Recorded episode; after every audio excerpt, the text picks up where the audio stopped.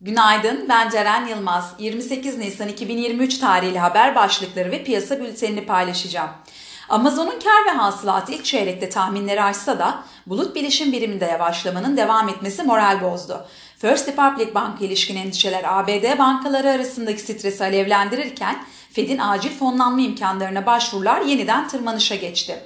Banka stresinin ABD büyümesi üzerinde etkisi görülürse Fed'in faiz artış politikasının da etkilenebileceği tahmin ediliyor.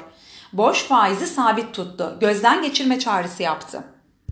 Piyasalara genel olarak bakacak olursak pay piyasalarında seçim belirsizliği, seçim sonrasında ortodoks politikalara geçilebileceği beklentisi ve kur korumalı mevduat dahil mevduat faizlerinde yaşanan yükseliş yurt içi piyasalar üzerinde baskı oluşturmaya devam ediyor. Bu beklentiler ışığında Borsa İstanbul'da seçim tarihine kadar geniş bantta dalgalı seyrin devam edeceğini düşünüyoruz. Bununla beraber geçtiğimiz hafta başlayan birinci çeyrek bilanço döneminin etkisiyle hisse ve sektör bazlı ayrışmaların kısa vadede piyasa üzerinde etkili olacağını düşünüyoruz. Global major borsalarda da bilanço sezonu takip ediliyor.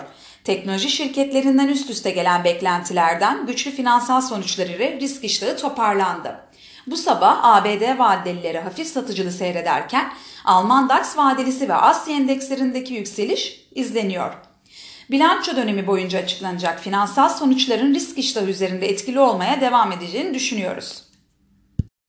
Teknik analiz verilerine bakacak olursak, gün içinde 4750 ve altına gerileme trade amaçlı alım fırsatı, 4885 üzerine düşük hacimli tepki yükselişleri ise satış fırsatı olarak takip edilebilir. Viyop tarafında ise gün içinde long pozisyonlar için 5220, short pozisyonlar için ise 5340 zarar kes seviyesi olarak izlenebilir.